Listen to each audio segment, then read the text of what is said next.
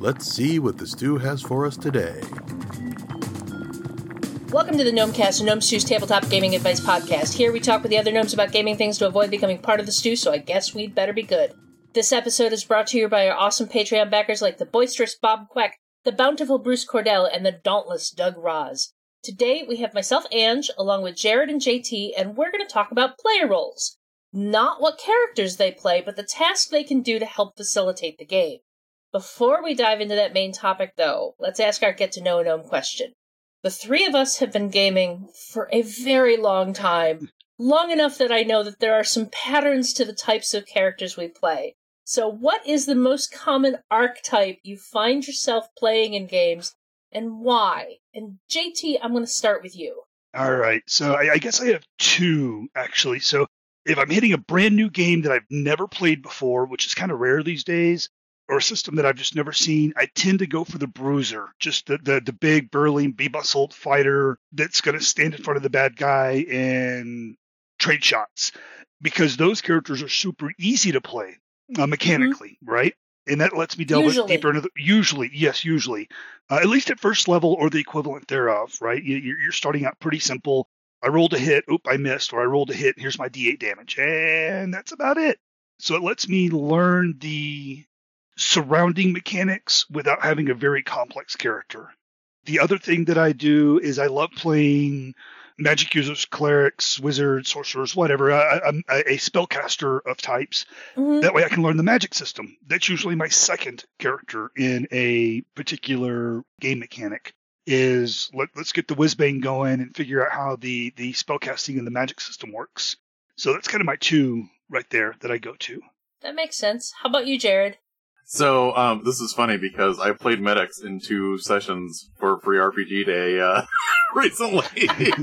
so yeah, I tend to play a lot of because you know I'm mainly a GM most of the time. I tend to play a lot of support characters. So a lot of clerics, bards, medics, that sort of thing. I generally don't like to be someone that's going to be in the leadership position just because it feels weird for me to, you know, tell other players what the most likely course of action should be after running games for so long. Although I do like being the character that can point out sometimes, hey, if we do that thing you just proposed, um, we might get shot in the face. Uh, the other thing that I kind of like is if I know something about a setting and maybe a lot of the other people at the table don't know a lot about the setting, I like playing a character that has a reason to know those things and you ran into this when we were, yeah. you know, playing our Storm King's Thunder. It was awesome. um, and that way, it's just like it's not me accidentally knowing too much and not being able to filter that out. It's actually me being able to say, "Hey, I know because I've read these ancient, you know, legends, blah blah blah blah," and I can throw all that stuff in. What about you, Ange? So I tend to go for the agile stabby types. Uh, I really I love yeah yeah yeah. I I love my rogues. They tend to be the first. You know, like like JT tends to enter a system by looking at how to play the bruisers and the fighters. I tend to look at them. How do I play the stealthy, agile rogue type character? And I actually haven't gotten to play them as often as I usually would have in the last like 10 years or so, usually because I'm like, oh, that's my thing, so I'm going to let somebody else do it. And therefore, I haven't done it in a long time, so the character I'm playing in your Midgard campaign, Kazina, is my first rogue in a very long time. The other thing I tend to do is almost all of my characters, regardless of the system, regardless of whether or not they have an alignment system, tend to be chaotic good. It's like I I play games because I want to make the world a better place, and sometimes you can't do that in real life as easily as you can in a game. So in a game, I'm always, I, I never play an evil character. I never play, I rarely even play a nebulous character. I'm playing a character that wants to make the world a better place. And I think those are probably the two most common archetypes I end up hitting on. Very cool. So moving into our main topic, JT recently had an article on this topic of player roles, so we thought it would be a good idea to bring to the podcast. What are the roles that your players can take on to help facilitate the game? Depending upon your group, these can be very formal roles agreed upon by the group, or they might be informal things that the players just do because it's something they enjoy and they fall into doing. JT, why don't you give us the quick rundown on your article? All right, I'm going to ramble off the list and then we can delve into what each one does. Going down the list, we got a lore master, a loot keeper, a kill counter, a cartographer, faction tracker, quests custodian, initiative coordinator, and uh, also added into the list cat herder. And uh, I tacked onto the end of the list as well sustenance provider. Uh, so that's kind of your your player roles at the table there. And again, these are what the players are doing, not what their characters are doing. So, so circling back to the top of the list, the lore master they keep the notes, the player notes for Mhm. what is done, you know, who they've encountered, where they've gone, not what they've killed, and not what treasure they've collected, because that's different roles. And I like to split them out that way so that not one player is overwhelmed with keeping track of everything. So, like the lore master is doing the people, places, and things and events. Jumping into the loot keeper, that's obviously what, what loot has the group acquired. Instead of trying to split treasure after every encounter, every combat, every treasure hoard they find, one person writes down everything, and then typically at the end of the session or maybe the end of the storyline, when they've had some downtime or they're heading back to the city, then the loot keeper does the appropriate math to figure out, you know, how many coins each person gets, how many gems we have, what kind of gems are they? Because sometimes in a magic system that, that matters, you know, the whole 100 gold piece pearl for an identify kind of thing. And they also keep track of valuable items that have been found up to and including magic items and whether or not they've been ident- identified. And once identified, they make notes on what the item actually is. The kill counter helps me out by keeping track of what they've killed and how many of those. Pretty straightforward, right? So at the end of a session, I'll look at the kill counter and go, hey, how many goblins did I throw at you again? Because sometimes it's dynamic. If the fight's too easy, a few more goblins run into the fight. If the fight's too hard, maybe some goblins run away. I don't know. I, I, and I don't tend to keep track of that in the session. So I have a player do that for me. And that really, really helps. It, it reduces the load off me as game master. Next up is cartographer. Obviously, they do the maps. Whether it's overland or dungeon or both, really depends on the desires of the players on how detailed they want to get. Sometimes I don't have a cartographer, and that's okay because it's really not on me to keep track of whether they've gone left or right or not. I mean, I do keep track of that myself because I got to know what they've explored. But if they forget whether they've gone left or right, well, that's on them. you know, so I don't worry about that one too much. Uh, that's for their convenience. The faction tracker is in uh, D&D 5.0. They've introduced factions. You know, it, it was a big deal in the Dragon Heist campaign. We mostly ignored it, but Uh, actually, I, I did. I incorporated it pretty deeply, to be honest with you, because I had a player keeping track of the factions for me. Uh, in that particular campaign, the killed counter and the faction tracker were the same person, same individual. So one person can do multiple jobs. And the faction tracker is if you have whatever five, six, seven, eight different quote unquote NPC factions the group is, is interacting with, you need to keep track of their attitudes. And this I make pretty open. I don't I don't keep a whole lot of this is not secret knowledge. If the party has upset the plans of the Zhentarim, I kind of let them know. Hey, your your your your reputation with the Zhentarim has gone down. And my players are really good about not metagaming too much. They're like, oh, hey, we we you know upset the Zhentarim. Let's go do that again. so so they, they, do that quite often. They, they, they, they find it fun to do that. The quest custodian, this is usually also wrapped into the role of the lore master as well, but it can be a separate uh, role, separate person. And this is what quests or missions or objectives have I put in front of them? Who gave them the quest or mission? What's the potential reward for completing? And which ones are done? because I, I tend to dangle multiple carrots in front of the, the party and let them pick which one they want to bite into, and then I kind of run with it from there. So the quest custodian helps me know what plot hooks have I placed in front of them because I have my own list, and some of those have yet to be exposed to the players, and I'll forget kind of which ones mm-hmm. I've told them about or introduced them to. So I let them keep track of that, and I'll just ask the quest custodian, "Hey, can I see your notes real quick?" And he'll hand me the notebook or whatever, and I'll skim it and go, "Okay, that's what I've introduced you to." So I, I have an idea of you know where they're at in the storyline. Initiative coordinator, this is huge. I have enough going on, as I've already said, you know, behind the screen. Uh, having a player keep track of each individual's initiative slot is huge. Connor in our game typically falls into this role because he has the Pathfinder magnetic white erase board with the little things that you can move around and all that. Mhm. If you don't have one, go find it, get one. I have the Starfinder variant, same thing, just themed differently. It's an amazing at the table utility, and I think it runs like 20 bucks or something like that. It, it's I so worth it. somewhere. and I've been talking for a while. You mentioned Cat Herder. Why don't you why don't you delve into that one? So the cat herder is generally the game scheduler. Now sometimes with some groups this is going to be the GM. The GM is in charge of setting up when the group plays, when the group in several different groups I'm part of, it ends up being that somebody who is not necessarily the GM takes on this role regardless of whether they're running or not.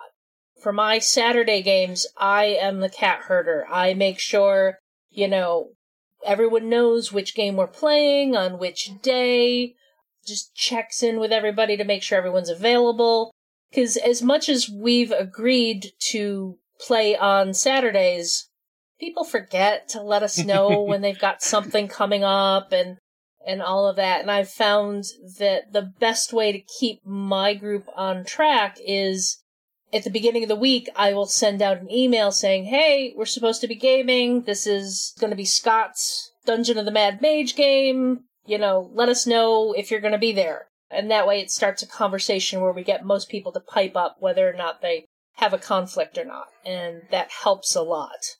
And then there's the, the, the last one you provided, which was sustenance provider, which is, you know, somebody's got to bring the snacks if you're playing in person. Yep, yep, yeah, and and and oftentimes that falls on the host. It doesn't have to be, but whoever you know, whoever's house you're playing at, it typically falls to them. But it doesn't have to be that way. One thing we did at a game, oh gosh, Pathfinder game many years ago, was I was running the game, so the host would provide snacks for everybody. A lot of people would bring snacks. Like the host would provide a snack, and everybody would bring additional snacks. And then the host would order pizza, and everybody would chip in for the pizza, except for me, because they were like, "Hey, you're running the game. You're putting in more effort and time and energy. Free pizza for the game master." Doesn't have to be that way, but I was super appreciative of the fact that you know I, I didn't have to spend uh, whatever three bucks a week on my fair share of the pizza cost. I have found like so none of the groups I have played in have ever made these roles formal. Same. They've all been very informal roles, and I have found that uh, sometimes some of them get picked up by multiple people. For example, the lore master, it is generally myself and Woody who do the most note taking to jot down the names of NPCs that we've dealt with and various things. So whenever something comes up in game that everyone is like, oh wait, what is, there's something about this, the two of us can quickly go through our notes and be like, oh, that's so and so or such and such. Yep. And get the game back on track. And I find it helps to have, especially with Lore Master, it helps to have a couple of different people doing it because they'll pick up on different things. That's wise. You know, like in one of our D&D campaigns, Woody's character was much more closely aligned with the church. So he would make notes on the NPCs that were involved in the church, whereas my character was a little closer to the nobility. So I would have notes on them that he wouldn't have. And like that ended up working as a really good dynamic for that group. Very cool. Yeah, the the only two roles that I I hate to use the word require, but that I really need at the table are the loot keeper and the initiative coordinator. Everybody else is all the other roles are optional, pick it up and do it if you wanna, that kind of thing. But the the way I run my games is when I throw the treasure hoard over the GM screen at the players, I'm done with it. I'm not keeping track of that. If you know, if you if you kill the rats and you find the three thousand copper pieces, it's out of my mind at that point. That that is done and gone. And if you guys don't make note of it, well, I guess you didn't pick up the three thousand copper pieces. I actually have a funny note on the loot keeper. I call it the accountant. Yes. And I tend to fall into that role in most of my games. Uh, most of my games where stuff matters, I will end up keeping track of stuff. And in Jared's Midgard campaign, we found a bag of holding. And I was suddenly very upset because the other players didn't automatically give it to me. Because in my other Saturday groups, they always, oh, mm. give Ange the bag of holding. She's the accountant. She's keeping track of all the stuff anyway. There you go. And I was very much like, but, but wait, shouldn't my I have the bag of holding? what about you, Jared? What do you find, you know, either yourself doing or that helps you as a GM to have your players doing? The the funny thing is, first off, I don't know if anyone has um seen that that meme that goes around about like the GM notes from last session, and it's something like goblin beer something. Somebody's oh, I talking have about seen yeah. that. Yes, it's like three non sequitur words. I, Yeah. I actually, from the GM side, I actually do take a lot more notes, especially like, and just seen some of these, like, I'll have spreadsheets set up, you know, where I'll add in NPCs that have shown up and things like that. But as a player, I tend to take notes like that meme, you know?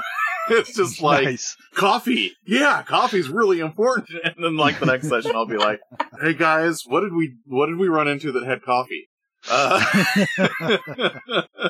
but um, one of the roles that I think I have seen at some of my tables that hasn't come up here, which is kind of interesting, is the um, what I would probably call the assistant director.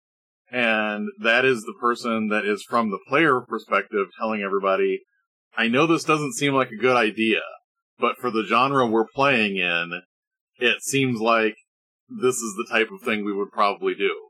Which is really interesting, and it's kind of great from the uh, GM's perspective, because sometimes no matter how much a game helps you to present a particular genre, if your players do not play into that genre, it doesn't matter what kind of rules you have hmm it's not going Yep. to do anything. So having that player or two every once in a while say, "Hey, I know this doesn't seem like a good idea, but this is totally what someone would do in this type of story." That's actually really, really great. I was actually thinking about that in relation to. So I play every Saturday. It's technically two groups that alternate between Saturdays. Mm. and it's it's mostly the same people with a couple of different people in each group. And I have found that despite being mostly the same players, in the one group, I have the hardest time with them engaging with the genre. Like they will pull, they will avoid engaging with the plot because, well, that sounds dangerous. I'm not going to do that. And it's like, big damn Okay. heroes, you're supposed to engage with the dangerous stuff. Whereas the mix of people in the other Saturday group is much more likely to be like, yeah, let's get into it. Mhm. And it really is the the players being willing to engage with the genre. Yeah. You know, rather than thinking on a, well, what would I do if I were in this situation? Well, one, you wouldn't be in this situation. Two, it doesn't matter what you would do in this situation. It matters what your character would do in the situation based on the genre. And having that player that can be like, hey, this is what we, sh-, you know, based on the type of story Mhm. in this game, this is what we should be engaging with. Yeah, I think the first time I really noticed it coming up in a game was when we were playing our uh, Disney Princesses and Ravenloft game.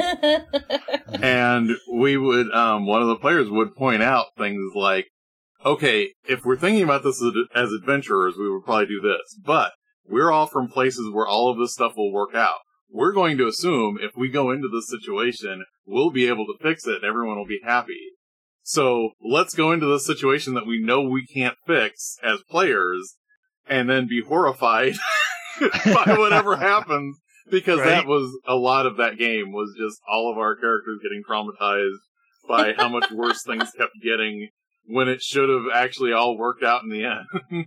nice. You're supposed to have a good closing number, and that's it. Everybody sings a song and goes home. Yeah, this is Yeah. it's working. um, um, the other thing that I was going to bring up that's kind of interesting is, uh, JT, when you mentioned the cartographer, that is definitely something that is different depending on the type of game that you're playing. oh, absolutely. This is a thing, this is actually one of those rules where I don't think as many people notice it. But if you play, um, 5th edition D&D, that is actually now quantified in there. If one character is saying that they are mapping, in theory, they map.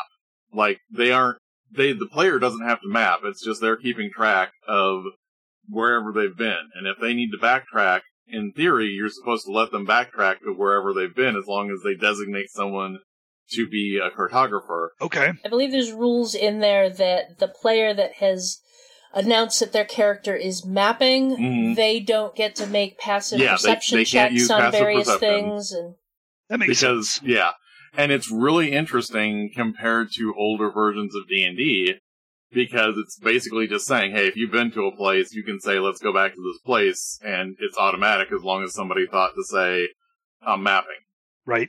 the other variable there too is in-person versus virtual gaming. hmm Because in virtual gaming, you got the map right there. Yeah. You can see where you've been. I mean, Yep. depending upon which uh, virtual tabletop you're using, you may not be able to see like previous levels of the dungeon. You may only see the section you're in, but it's right there. It's Yep, much it right more there. video game like in that Yeah. regard.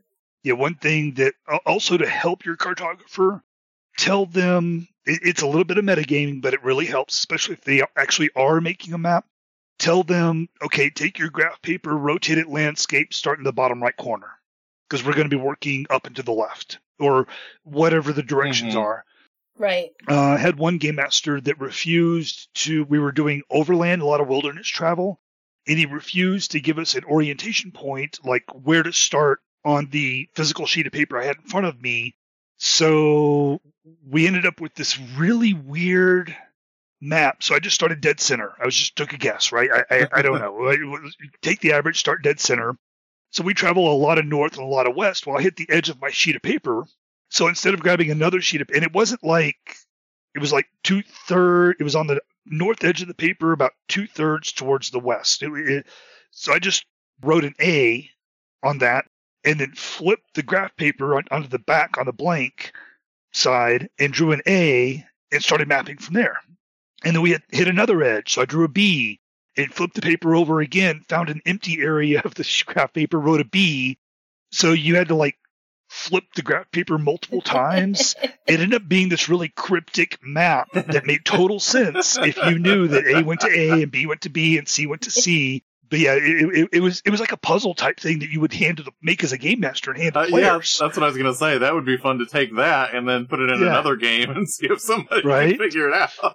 Yeah, I, I so wish I still had that. Oh, maybe I do. It might be in a folder behind me somewhere. But yeah, it, when we finished the campaign and the dragon cheated, by the way, I just want to put that on record. Um, we had to find a new trade route from east to west across the mountain range, and there was no passable route, so we went around the mountains. Well, the red dragon just used its fire breath to destroy like a mountain and made a new pass, and he got there first, so he got the ten thousand gold reward. I, I, I still say the dragon cheated. so the last the last time I played a game where the cartography really mattered was we were playing Kingmaker, basically the Pathfinder Mhm. adventure path for Kingmaker, and we really only played the first part of it. But that was actually a lot of fun because we ha- we were given the uh, the hex map, and you know told Mhm. this is the uh, the the the little shop that's you start at. You know the the oh place yeah, you the start trade, at the the trade post. yeah. the trade post. Here's the trade post. This is your base of operations for starting this campaign. Where do you go from here? And like that gave us the kind of like, okay, we're exploring south, but we can go east, we can go west, you know, and that was that was actually a lot of fun because we took turns trading the map around and people would sketch in the okay, here's the river and this hex and here's this and this hex and oh there's kobolds over here. I was gonna say, I think there's another role that I sometimes see in some of my uh, players, and this one can be tricky because it can be invaluable, but then people can overplay it, and that is the trainer. The person that knows the rules well enough that if someone else in the group doesn't know the rules, they can help them along with it. Yep. And the important part about that role is that person that knows the rules really needs to ask the person, what do you want to do? Not, here's the optimal thing you should do. Right. Right. That, that's huge. Yeah, we, we, we have that in our group as well. The guy that does the initiative tracking, Connor, uh, he just graduated high school, so being a teenager, he has a million free hours, whereas everybody else at, at, the table is uh, uh, middle aged, right? And so, so we, we have like two free hours a week. But he's our system master because uh, mm-hmm. he has the time to read and reread and memorize. Plus, he's a brilliant, brilliant guy. So he, he probably reads the books once and just knows the rules. If not knows them, he knows like where roughly in the book to just quickly mm-hmm. flip to and find the rules, which is huge. I remember doing that back in high school don't have the time for that anymore. But uh, he is very good about explaining the options without choosing them for you. It was really cool when I was at Origins because I played Mutants and Masterminds game, and I have a couple of friends that are they're masters of this system. And one of them was running this game, and one of them was playing this game. And we had a guy sit down at the table who signed up because it was a Legion of Superheroes game. He didn't know anything about the system. He just knew that this is the Legion of Superheroes and he's going to play this game. And immediately Jason was like, have a seat beside me and I'll explain to you, you know, like what you need to roll and what's that that's going to do. And it was, it helped a lot because it took the burden off of the GM to try and teach this player how the system worked, whereas he already had an expert at the table who knew exactly how to mm-hmm. like guide that player into the like, okay, what do you want to do? This is what this power does. This is what this power does, and this is what this uh, advantage will do, and this is what how you use it, and you know, it, cool. it, just helped a lot. Mm-hmm. And of course, at Origins, I also saw the exact opposite of that, which was the player who's like, "You need to do this." Yeah. And it was kind of funny because there were two characters at the table that had similar powers. One of them was this kind of busybody player telling everyone how to play their character. And the other player with a character that had similar powers picked up on it. So he very much refused to use his powers in the way that she thought he should be using them, which just infuriated her. Sure. But it was like, it dropped a it basically that behavior took a game from being an excellent game to being a good game. Mm-hmm. Yep. Like it's just that one annoying factor that we couldn't get this player to stop trying to boss other players around that you know, and it was like why are you trying to like let them play their character? Yeah. Let them do their own thing. But it it really is invaluable to have the system expert at the table who can help facilitate other people figuring out how to play their character mm-hmm. without telling them how to play their character. And it speeds up the game, and it doesn't have to be the game master. Yeah, that's actually an important point because I ran, you know, DC Adventures for a year, which is based on Mutants and Masterminds 3rd Edition. I actually really liked the game system. I love the DC universe, so I was having a lot of fun. But I actually kind of got burned out because one of the players would not learn how things work. So he would come yeah. to me after every session and say, well, with these new points, I want to be able to do blah. And then expect me to rebuild his character for him. Oh, and no. it was like, I, I can't keep doing this and also doing my side of the game. This is your side of the game. Yeah. yes. I tend yeah. to be very, very forgiving of players who don't necessarily understand the system, but there is a limit there. Mm-hmm. Players need to understand how their character works. Yep. You know, it's okay to ask questions, but if you are asking the same question a year into the campaign, you've got a bit of a problem. Yeah, I hard quit uh, running a Pathfinder game because after almost three years, the ranger in the party kept asking, "What do I roll to hit? Like which die?" after three years, granted it was a monthly game, so I, I let it go that long because you know if it was a weekly game, I would have given the player maybe three months to pick it up, and I would have been like, I'm out. And and there were like two experienced players and five very new players. So I'm fortunately the experienced players were pitching in and helping out, but I was really teaching the game to five new players. Mhm. Uh, and when I say new, I'm talking like new to role playing. And yeah. I probably shouldn't have picked Pathfinder for, for new players because it's such a crunchy system. But I knew it so well that it was quote Mhm. unquote easy for me, right? So I figured it would be easy for them. Eh, all right, mistake on my part. Mistake on my part. I should have gone with Fate or Savage Worlds or something less Mhm. crunchy. But yeah, but yeah, after three years of, do I roll this one to hit? And she'd point at her dice, and it, she usually pointed to D12, which yeah, they're similar in size and shape, but no, uh, just a little to the left. Yeah, that one, the D20, and and I just I just couldn't do it anymore. Just couldn't do it anymore. So yeah, And I think that's one of those things I, that a lot of these player roles point back to is for a long time, the kind of meta idea in RPGs is the GM will handle all of this stuff and I just need to show up with my character sheet. yeah, And honestly, we're all at the table to have fun. The GM has their role in a traditional game that has a GM. So if other players need help or if there's other things that you could be doing, players really need to be participants in that sort of thing and actively engaging with things so that everybody is keeping the game moving for everyone else.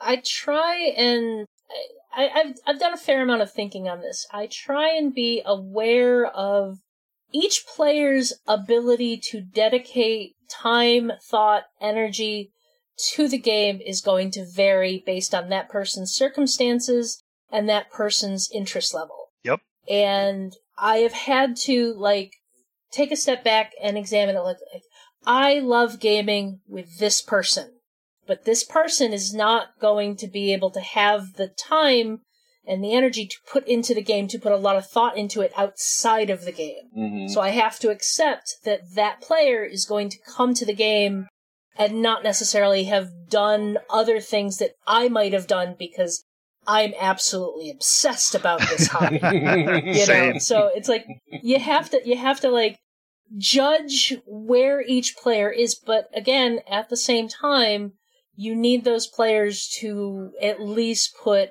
a modicum of effort into understanding how their character works and making sure they can facilitate the game moving forward and then the character the players that are at our level of obsessed about this hobby can take on some of these extra roles to keep things moving. Like I'm the accountant, I'm the cat herder. Uh, you know, if I'm the host, I'm a sustenance provider. You know, I de- I'm definitely a lore master because I'm keeping notes on what's happening in the game. Again, I my notes are halfway between coherent and Jared's coffee goblins.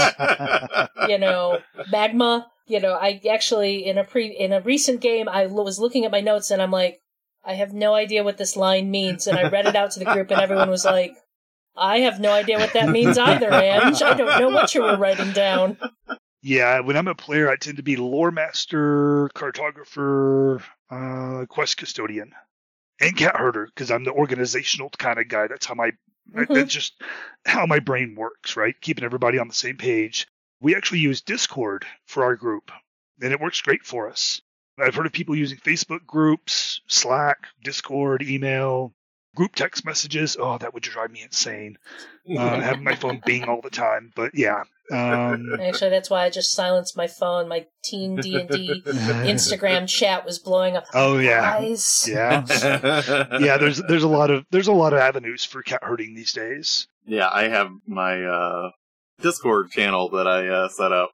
That you know, I have little separate groups for each each game that I'm running. So Cool, cool. no, it works out pretty well.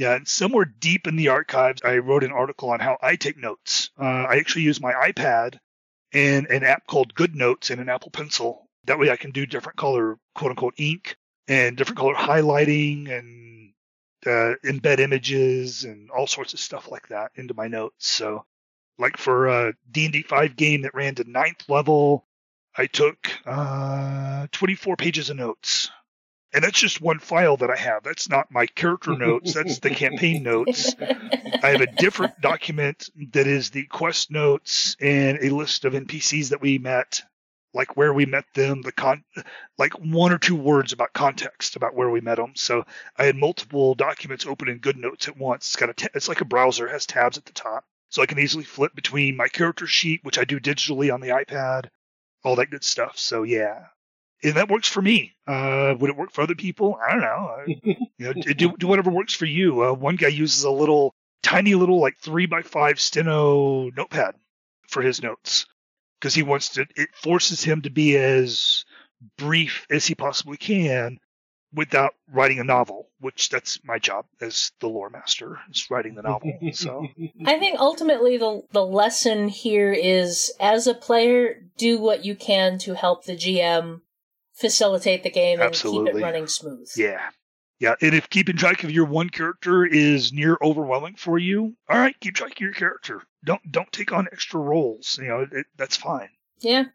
Let the people who enjoy keeping track of other stuff do that thing and just help out where you can, even if that's just bringing some cupcakes to gaming. there you go. Any last words on player roles? Or should we move out to our outro? I'm good. Yeah, I think that's most of what I have to say about the topic. Okay.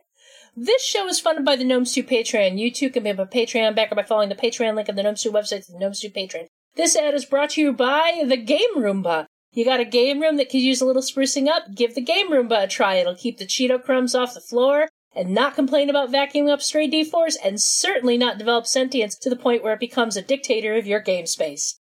If you're enjoying the Gnomecast, you'll probably like many of the other Misdirected Mark shows. Here's another one to check out.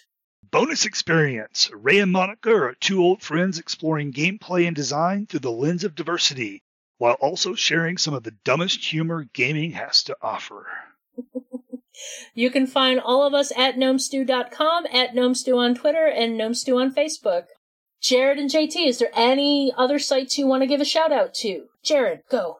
See, I always feel selfish when I do this, but you can find my other reviews that don't show up on Gnome Stew at whatdoiknowjr.com. What about you, JT? Uh, for me, the one stop shop for all things me is my website, jtevans.net.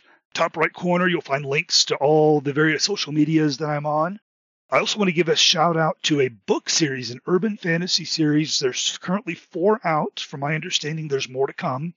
But it is by John R. Osborne, and it's the Milesian Accords. And it's what happens when the Fae win the right to live in the real world by winning a challenge to reverse the Milesian Accords, which banished them to the Fey world some hundreds of years ago. And it is a hoot. It, I, I just finished book four a couple of days ago. Had a blast all the way through. I gave every book five stars, so uh, which is kind of rare for me. Awesome. So it's really good. How about you, Ange? I don't really have anything to shout out today, so I, I think we can get out of here. Do you guys uh, think we avoided the stew this week, or can we convince another player to take it on? I'll check my notes. Well, I'm going to cover target for my way out, so